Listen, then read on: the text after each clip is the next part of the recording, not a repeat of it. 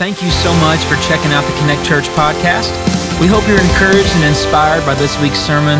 So let's jump right in and check out this week's message. Hey, and as you're seated, let's celebrate the resurrected King together this morning.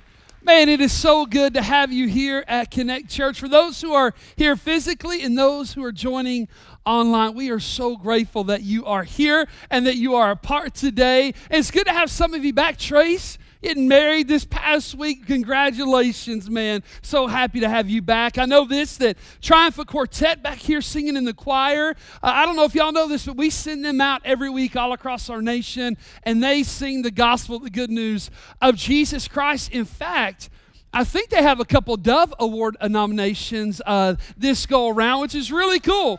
And so we're so glad to have them back home today. And last week we had the joy of praying for Gerard, one of our own, uh, who'd been in the hospital. Young guy, 29 years old, uh, COVID 19, um, blood clots filled up his lungs. And you know, he was at the 9 o'clock service this morning. He's out of the hospital and doing well. And I, that's just a good. A good praise, and hey, even though we, oh, you're in the 11 too. Okay, that's just showing off. I didn't know you'd come to this one as well. But man, we prayed over you. And I'm going to tell you, uh, when you went from the urgent care via ambulance uh, to UT Hospital, man, I didn't sleep well that night. And I was worried for you. But how good God is. That I, and many of y'all have been sick, but to be able to see that today, man, we're so glad uh, to have you back. So glad that you're here. And even today, uh, while I'm preaching, one of our own Nathan Ogles over at Cartertown Baptist Church preaching the gospel this morning. And uh, man, it's just a good day uh, to be his church, to be God's family as we gather together to make much of Jesus. Excited about this afternoon. Man, our barbecue and baptism, I think we're going to wind up baptizing near 20 folks. If you have time this afternoon, come celebrate what the gospel does and how it works in people's hearts and lives and celebrate those taking their next step of faith in Jesus Christ. And by the way, if you've not done that, there is no better time than with barbecue filling your belly right afterwards, walking out in that river and letting us hold you under that water just for a minute, not really even a minute, uh, but just for a couple seconds and helping you take your next step. So if you need to be baptized, if you need to follow the Lord in believer's baptism, as you leave today, hang a left and there go to our next steps tent and we would love to help you do that. Get you signed up for that today. Now how did everybody do? Uh, for those of you who are teachers or staff at schools parents or students Everybody survived pretty good your first week at school. Everybody kind of here. I, I, love this part of the year because online there comes some pretty incredible memes. Can I tell you one of my favorite things to see on social media this time of year is when you take pictures of your kids on their first day of school. You know you do it, right? You have those pictures, it tells what grade they're in.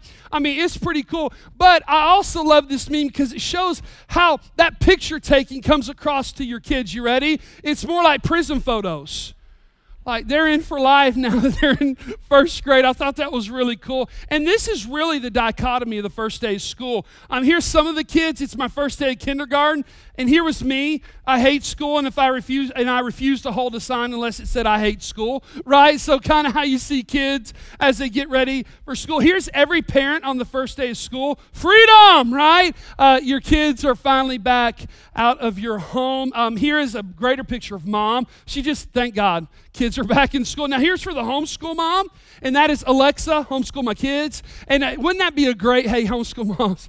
Wouldn't that be great if Alexa could just do that? We'll work on that. Um, here's a here's a really uh, this is an accurate picture. In fact, a real picture of teachers getting ready for their first day. Right, hanging on to summertime as much as they possibly can before uh, the storm that is. Te- and this is my favorite for teachers.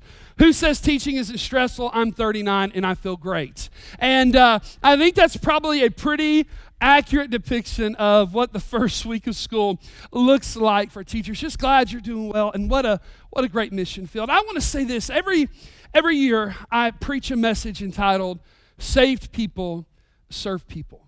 Saved people serve people. And this is that Sunday that we begin to venture to challenge and to look to God's Word to see what it really is for saved people to serve people. So if you have your Bibles, let's go to Matthew chapter 25 together. Matthew chapter 25. And as you head there, what we find in the, in the chapters 24 and 25 of Matthew is something called the Olivet discourse. Let's better frame it up this way it's the Olivet teaching. It's where Jesus gathered his disciples while on the Mount of Olives. And let me tell you something about the Mount of Olives. Man, if you've ever been to Israel, what a beautiful setting. This hillside that overlooks the walled city of Jerusalem. Just a beautiful setting. And there we find Jesus sitting with his disciples, and he begins to teach them uh, some really important things about the end times. And it's in this setting, and I want, as you turn there, I, I want to break for just a moment and remind you of something as we as we kind of join Jesus here in Matthew chapter 25, as he sits probably in a circle with his disciples. Can I just remind you, church, that as believers, we grow more sitting in circles than we do in rows. How important it is that believers have a group of believers that they can come alongside of disciple together and study God's word together. Here at Connect Church, we're convinced that every believer, that every church member needs two things. Number one, a role, a place to serve, and a relationship, a group to belong to, a group where you can sit in circles together. We believe that. We believe that's the heartbeat of every church, and that is the growth and the life of every church we come in contact with. Now, let's go back to the Mount of Olives. That was for free. Beautiful. Overlooks the walls and the cities of Jerusalem, the Temple Mount area in Jerusalem. A lot of biblical history has taken place on the Mount of Olives. And hear me, when Jesus comes again, a lot of things will unfold here at the Mount of Olives. And we see this incredible scenery where Jesus begins to teach his disciples about the end times. In fact, back in 2019, I stood on the Mount of Olives and overlooked the, the city of Jerusalem, the walled city. You see its walls right here.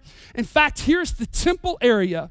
Um, now, of course, the holiest shrine in Islam sits there now. But this is the very temple area of the Old Testament and the beginning of the New Testament. I stood on the Mountain of Olives in a graveyard, one of the most beautiful graveyards I've ever been in. You see, for the past 3,000 years, Jewish faithful have been buried on the Mount of Olives. And you say, well, why is that? Well, first of all, what an incredible scene. Second of all, here's what they're convinced that the Messiah has yet to come. That when the Messiah does come, that the faithful Jews will rise up out of their graves and they will walk in the holy city of Jerusalem. And in fact, everybody buried in these graves, their feet are buried facing the city so that when their Messiah comes, they won't even have to turn around. They'll walk straight into the city. It's an incredible sight. But I want to say this to Jewish friends, and to the Jewish faithful. The wait is over. Your Messiah has come. His name is Jesus. And talk about rising up out of the grave. He did just that. And by faith and trust in Him, the true Messiah, one day you will rise even though you die the great hope, the good news, even for the Jewish faithful today. The Messiah has come and his name is Jesus. This is the very context of Jesus teaching his disciples in Matthew chapter 25. And here's something else important to note that as Jesus teaches the disciples in Matthew 25, he is two days out from some pretty important events in his life.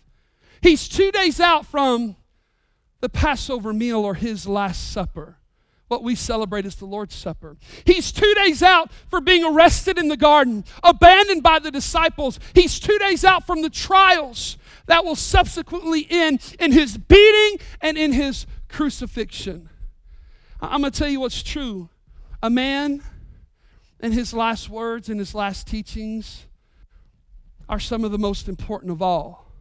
And Jesus uses this time to teach his disciples of the end times. The events are the series of events that lead up to Jesus' thousand year reign or millennial reign here on earth. What takes place at the end of the Great Tribulation time as Jesus establishes his throne?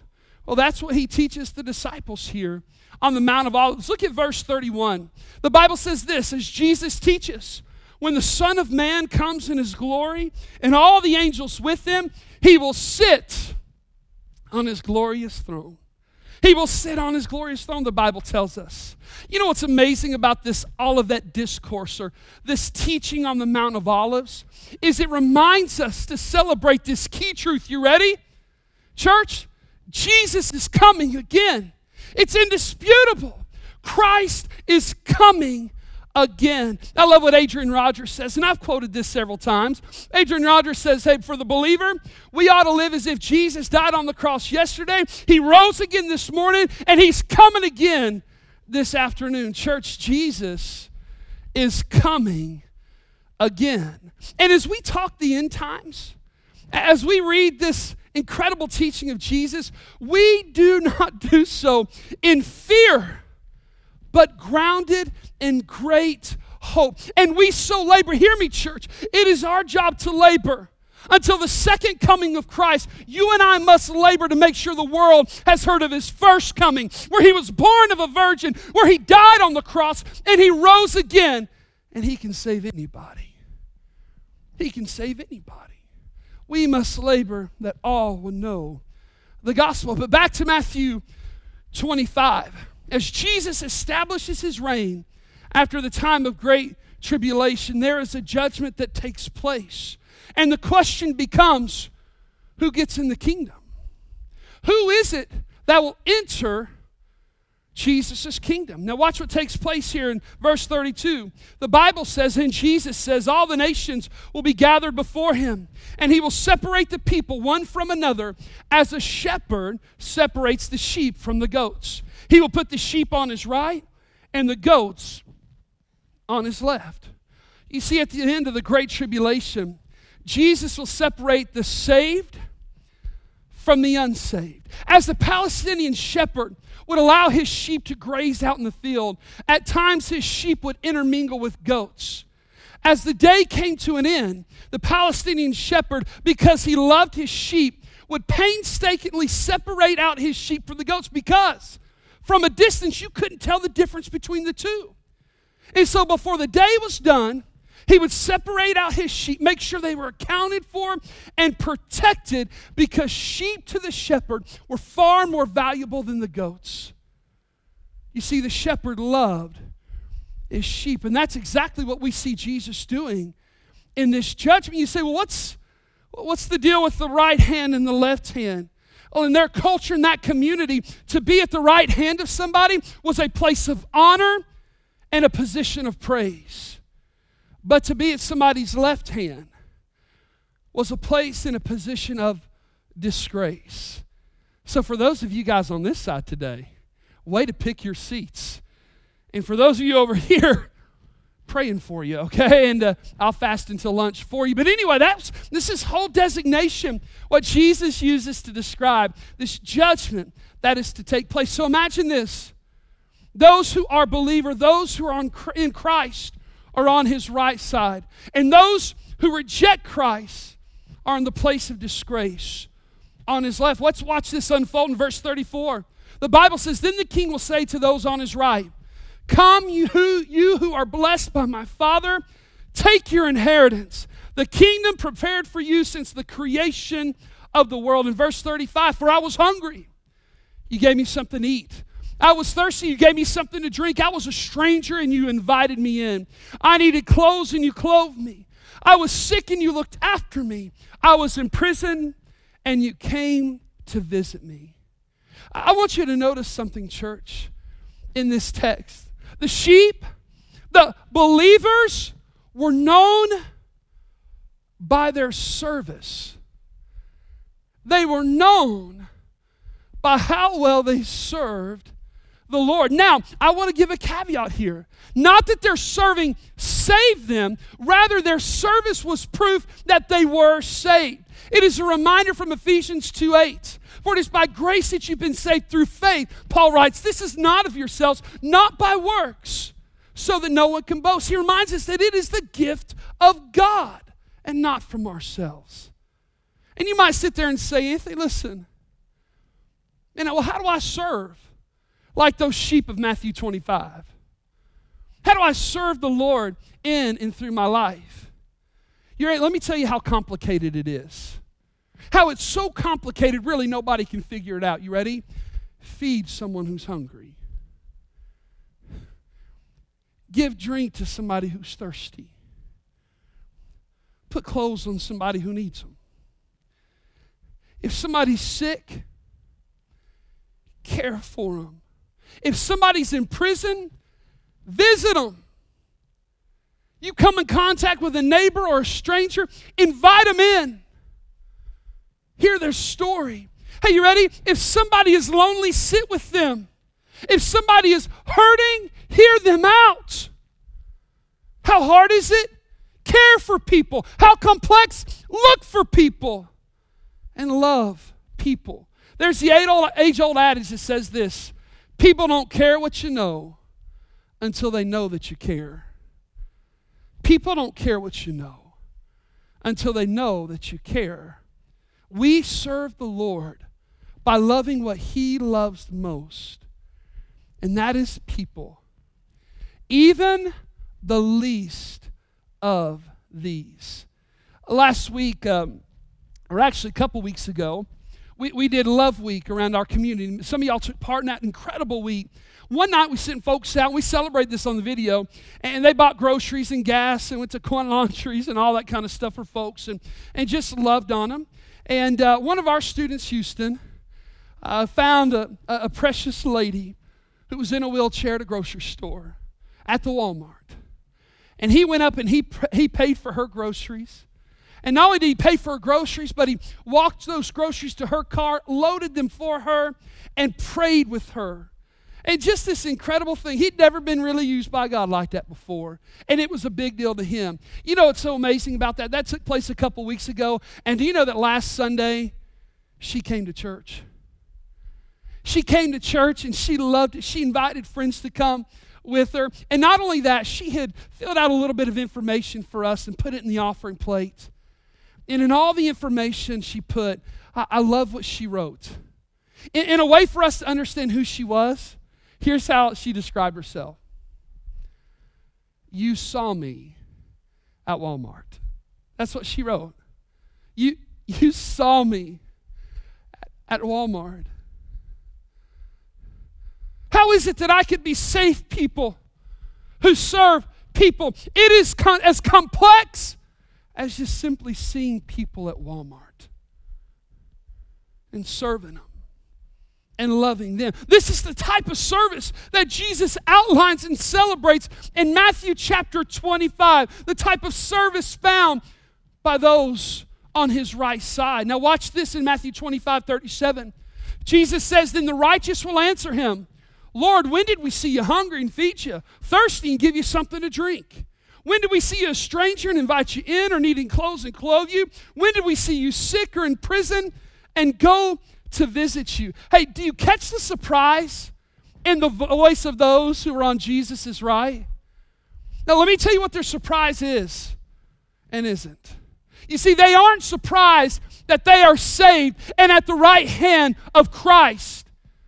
Rather, they are surprised at how impactful, how important, how meaningful their service was to Jesus.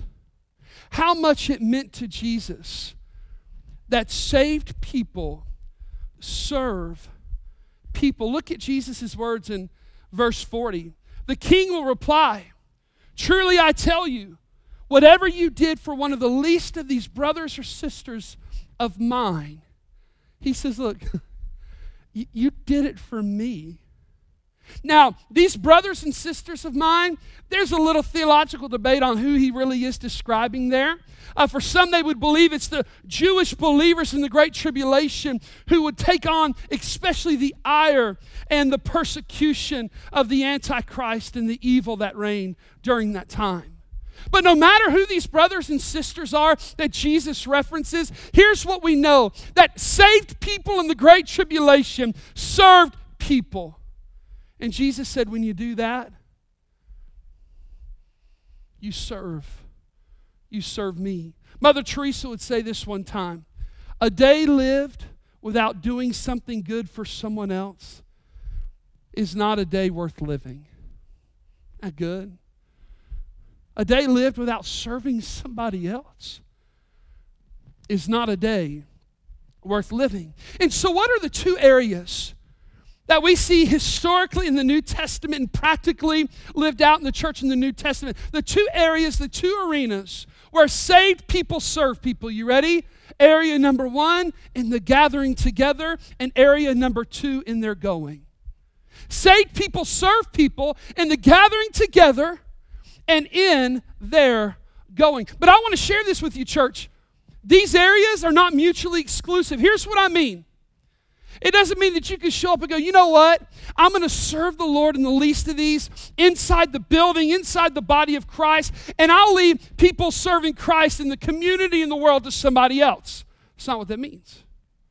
Some might say, well, you know what? I'm going to go on the mission fields. I'm going to go overseas, or I'm going to, I'm going to serve the Lord and the least of these out in the community and I'll leave serving in the gathering for somebody else. Hey, guys, they're not mutually exclusive. It's like bacon and eggs, peanut butter and jelly, Krispy Kreme and happiness. You can't have one without the other. And here's the truth of the gospel and the church save people serve people, both in the gathering together in the body of Christ and in our going when we leave the walls of this building. That's what it means. And so let's flesh this out and break this down for a moment. What do I mean when I talk about gathering together? And that's why I'm speaking of the body of Christ, the church, as we come together as a family each week to fellowship, to serve Christ, and to make much of Jesus. Now, it's been a couple months since I said this, so I'm going there. Let me remind you the church is not a building, but the body. The church is not a program, but the people. The church is not an organization, but an organism made alive in Christ. It's when his church, his kids get together like we're doing right now this morning. You see, Romans chapter 12, verse 5, Paul would write the church and say this So in Christ, we, though many, form one body, and each member belongs to all the others. We have different gifts according to the grace given to each of us. And if your gift is prophesying, then prophesy in accordance with your faith. If it is serving, then serve. If it is teaching, then teach. If it is to encourage, then give encouragement. If it is giving, then give generously. If it is to lead, then do it diligently. If it's to show mercy, do it cheerfully. You know what Paul's teaching the churches in Rome? Save people, serve people. And so let me ask you this, saved people. How are you serving the Lord in the body that is the church, in the building, if you will? How are you serving the Lord and the least of these in the very gathering that God has sent you into? And I'm not just talking about members. Listen, some of y'all never joined Connect Church. You've been here for a long time. And that's okay because you know what? God has you here. And the question becomes where are you serving the Lord in the least of these? In the life of His church. You see, I love this old saying we can't do everything, but we must do something. Hey, church, hear me. You cannot do everything. I, I tell my, I remind my staff this all the time. Um, almost three years ago now, or just right at three years ago, I remember the first time we ever had a meeting as Connect Church. It was me and my wife. The whole church fit in the back of a black trailer on the back of my truck. I loaded everything out. I might have led worship that night. I preached that night. I put out every table and chair. And you know what's amazing? That was good then. But I'm going to tell you something. If that's all I ever did, no, no, nobody else sings but me. Nobody else leads but me. Nobody ever sets out a chair but me. Our church would still be no bigger than that trailer. Because God began to bring those who are gifted in so many different ways to use their gifts in the life of His body, connect church, so that saved people could serve people in the gathering together. I want you to hear me. Serving in the life of His church is the task of every believer is the task of everyone who names the name of Christ. While we're all gifted in different ways, we are one body with one mission, and that is this to connect everyone with the life changing gospel of Jesus Christ. I love how Rick Warren framed up serving. Listen to what he said Serving is the opposite of our natural inclination. Most of the time, we're interested. Let me show this to you. Here's what most people who sit in the church today are interested in. You ready?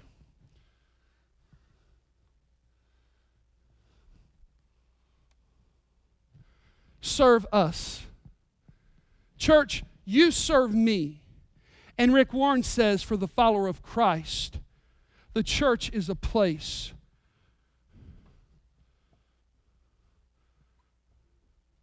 for service.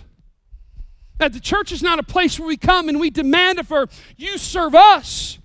Rather, we come in service of our King of Kings. He goes on and writes, We say, I'm looking for a church that meets my needs and, and blesses me, not I'm looking for a place to serve and to be blessed, to be a blessing. He says we expect others to serve us, not vice versa.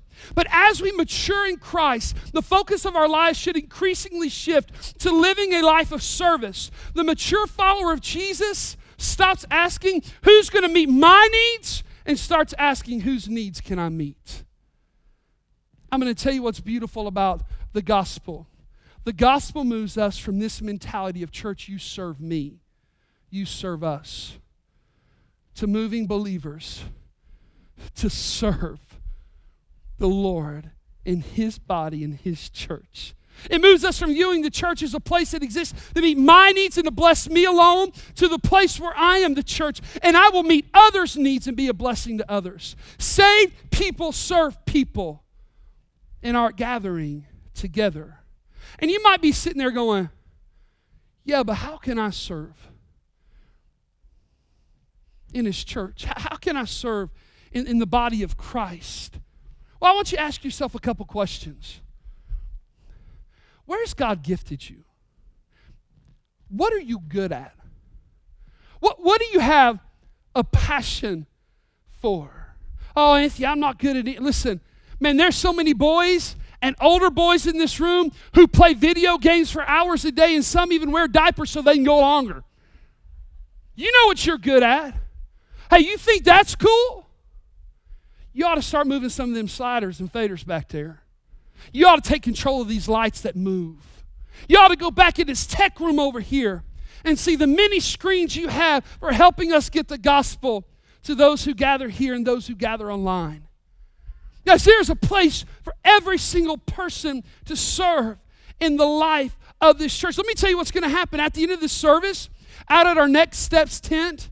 We have our area leaders, our service area coaches who will be back there, and their job today is to help onboard anybody who's not serving to be able to serve, to be saved people who serve people. Let me give you a couple of areas.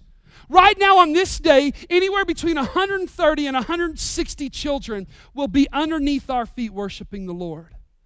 Especially right here, sometimes you'll hear music come up from underneath you. That's our kids worshiping. Some people may get mad at that, but just get over it. It's a beautiful sound to me. And you know what's amazing? We get the chance, and this is not childcare downstairs. We are pointing every child to Jesus and the gospel, the good news of his love for them. And we do so that, so that parents can come and they can hear the gospel of Jesus Christ and be saved so that they can be discipled and they can help gather together. Maybe you're parents and you drop your kids off downstairs. Maybe your grandparents and you do so. Now, you want to talk about a great place to serve?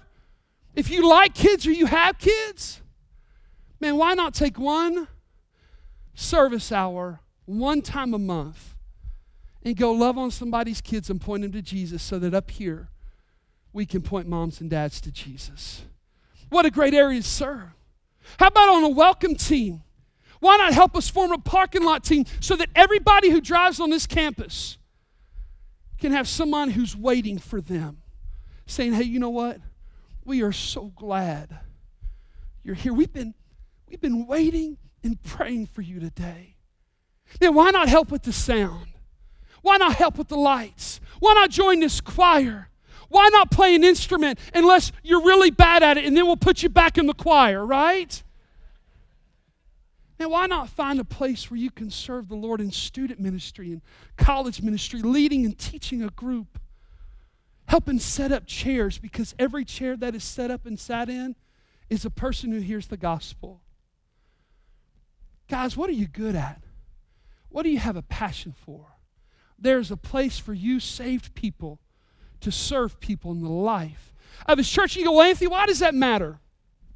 Who really cares if I serve in the life of Connect Church. Let me teach you this. Why does it matter? Because saved people serve people, and served people get saved. I want to say that again. Because when saved people serve people, served people get saved. Last week, I got done preaching in the 11 o'clock hour, and many people gave their heart and their life to Jesus last week. Well, one of the young ladies who looked up at me, was standing right in front of me at the end of the service. She had a Bible in her hand and a devotional that was given to her by our team. And man, she just shared with me, hey, Pastor Anthony, I gave my life to Jesus. And you know, I told her, I know, I saw you. And I'm so glad you came back and said something. I'm so glad. And I got to spend a few moments with her, encourage her about baptism. We'll be baptizing her very soon. But later on that day, I was looking towards this Sunday, and I got to thinking, how many times for that young lady in her 20s did saved people serve her? And because she was served, she was saved. I got to thinking how many interactions, so let's just walk through it real quick. Think of her life and her being here last week. That means a saved person invited her to church. And she came. And when she drew, uh, drove up in our parking lot, there were saved people out in the parking lot waving at her. She came on in. There were saved people serving the Lord at the front doors who greeted her with a smile and by their very presence said, Hey, we've been waiting for you. You're the guest of honor today. My guess is she V-lined to the coffee bar so she could survive the sermon. She got a cup of coffee by some more saved people who were serving the Lord. And they welcomed and greeted her and gave her a cup of coffee. For her then to leave and to walk into this room again with saved people serving at the door with a smile saying, Man, we're so glad you're here. And then she walked in and she sat in a chair that more saved people had set up for her. She walked in the room where the lights were a little bit dim, there was some music playing, setting the mood, done by saved people serving behind that board in, in the AVL room. And then all of a sudden, as the countdown got close to its end, the lights were raised up by another saved person who was serving the Lord, and the stage filled with saved people who were serving people who were singing the gospel with everything they had, playing their instruments to get the gospel out to her last Sunday morning.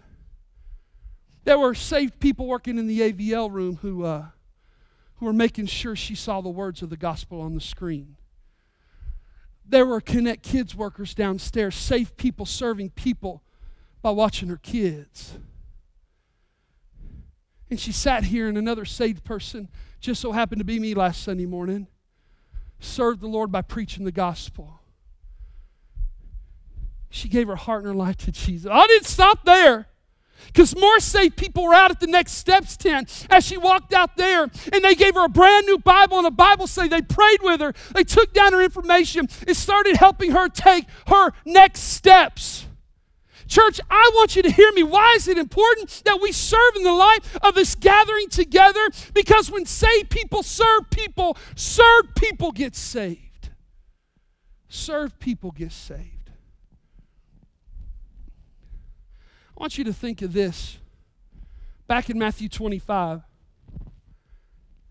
those sheep, those believers to the right side of Jesus, were saved people who serve people. And they did so in one of the most trying times this world will ever know.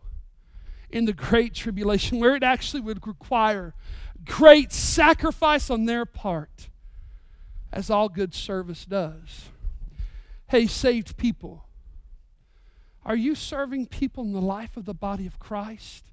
And equally as important, outside the walls of this place, are you serving people in this community? You're probably like me. Images of Afghanistan that you've seen on the TV screen, on social media, on your apps are absolutely heartbreaking. I, yeah, I guess this is just the arrogant American in me. Man, I wish I could just fly over there and save every woman and little girl if I had to with my own hands from the evil, the terrorists that are the Taliban. I've watched it, it's broken my heart this past week. And hey, for what it's worth, before I go any further, to the brave soldiers and veterans of Afghanistan who are in this service, and I know you are today, thank you. Your mission was well done. Almost 20 years ago, I watched on my college campuses buildings fell and planes flew into buildings, and you've prevented that from happening again. Thank you. Politics mess everything up. But your service is proud and honorable. And I know that the images that we've seen that have broken our heart, for you, the veteran, hurt even more. So I just want to tell you this this morning. We love you, we see you, and the Lord sees you. And thank you for your service. I've been keeping up with uh, various mission blogs and mission organizations that have missionaries embedded in Afghanistan right now. And you know what the Taliban has done? Now, on the news, they're going to love every woman and child, and they're going to be a society that is free. And just as much as the devil lies, so every time they speak, they do. They went around and they mailed letters to churches all throughout Afghanistan. And here's what they put in those letters We know who you are, and we are coming for you. Many church leaders and pastors in Afghanistan on this, the Lord's day, do not believe they will be alive over the next couple of weeks. The Taliban will hunt them down and they will kill them for their faith in Christ. Don't believe what they say in the media. And you know, I got to thinking as we gathered together in freedom, and as a pastor, as I'm trying to man, energize and excite the church, man, to serve, to be saved people who serve people, that right now in Afghanistan on this Sunday, with Taliban going door to door trying to find, capture, torture, and kill Christians, you know what's happening in the church in Afghanistan today? Saved people are serving people. They're meeting underground. They're gathering together and they're praying and hiding. Because here's what we know of the church. You ready? It will not back down, it will not shut up. They will continue to serve Christ and others because at the end of the day, saved people serve people. And that's all we know how to do. And the church in Afghanistan today, with great care and underground, are saved people who are serving people as even now they gather together in secret. In their gathering and in their going. And many this week and the weeks ahead will pay with their very lives. It's a reminder that our churches, we're not museums for people to come and see. We are movements of God to mobilize His church to take ministry even outside of these walls and into the marketplace of everyday life. Martin Luther King once said this Not everybody can be famous, but everybody can be great because greatness is determined by service. Hey, guys, not everybody in this room, not all of us are going to be famous one day. But all of us can be great. Why? Because greatness is determined by service. Hey, want to be great?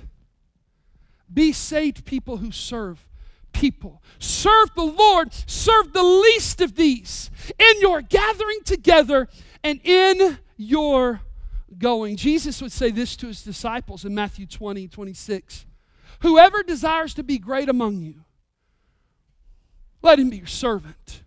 Whoever desires to be first among you, let him be your slave. Just as the Son of Man did not come to be served, but to serve and to give his life as a ransom for many. I read that passage, and you know, I begin to think serving people in the gathering together and in his going was not beneath Jesus. And it should not be beneath any of us in here today. There is no task too small in service of the King of all kings. Saved people serve people as we gather and as we go. Think of it. God sent his son into service to save people. Um, during World War II, there was a B 17 pilot by the name of John Fox. He was flying a mission one day, and on one mission, he sustained flak from Nazi anti aircraft guns. Even though his fuel tanks were hit, they did not explode, and so John was able to land his B 17 safely. And the next morning, John went to his crew chief, to the captain, and said this Hey, can I have those German, that, that German shell that punctured my fuel tank? Can I have that shell? I, I want to keep it as a reminder of God's grace today that I, that I was able to land my, my plane. Well, the chief explained to him, the crew chief explained to him, that it wasn't just one, but 11 German shells had penetrated his fuel tank and yet did not explode. And so that crew chief and those working with him began to dismantle those shells to see why they didn't explode. And here's what they found. As the technicians opened the shells, they found them void. They were missing explosive charges. They were clean and they were harmless, and with one exception, they were empty. The exception was in each of those shells was a rolled up, carefully rolled up piece of paper. And on that paper, written in the Czech language, were these words This is all we can do for now. This is all we can do for now. You see, a courageous assembly line worker was disarming bombs and would scribble this note and place it inside of every single bomb he disarmed. You know, he couldn't end the war, but he could do something. He couldn't do everything, but he could do something. And he did. Hey, believer, you can't do everything, but today you ought to write on the tablet of your heart I've got and I must do something.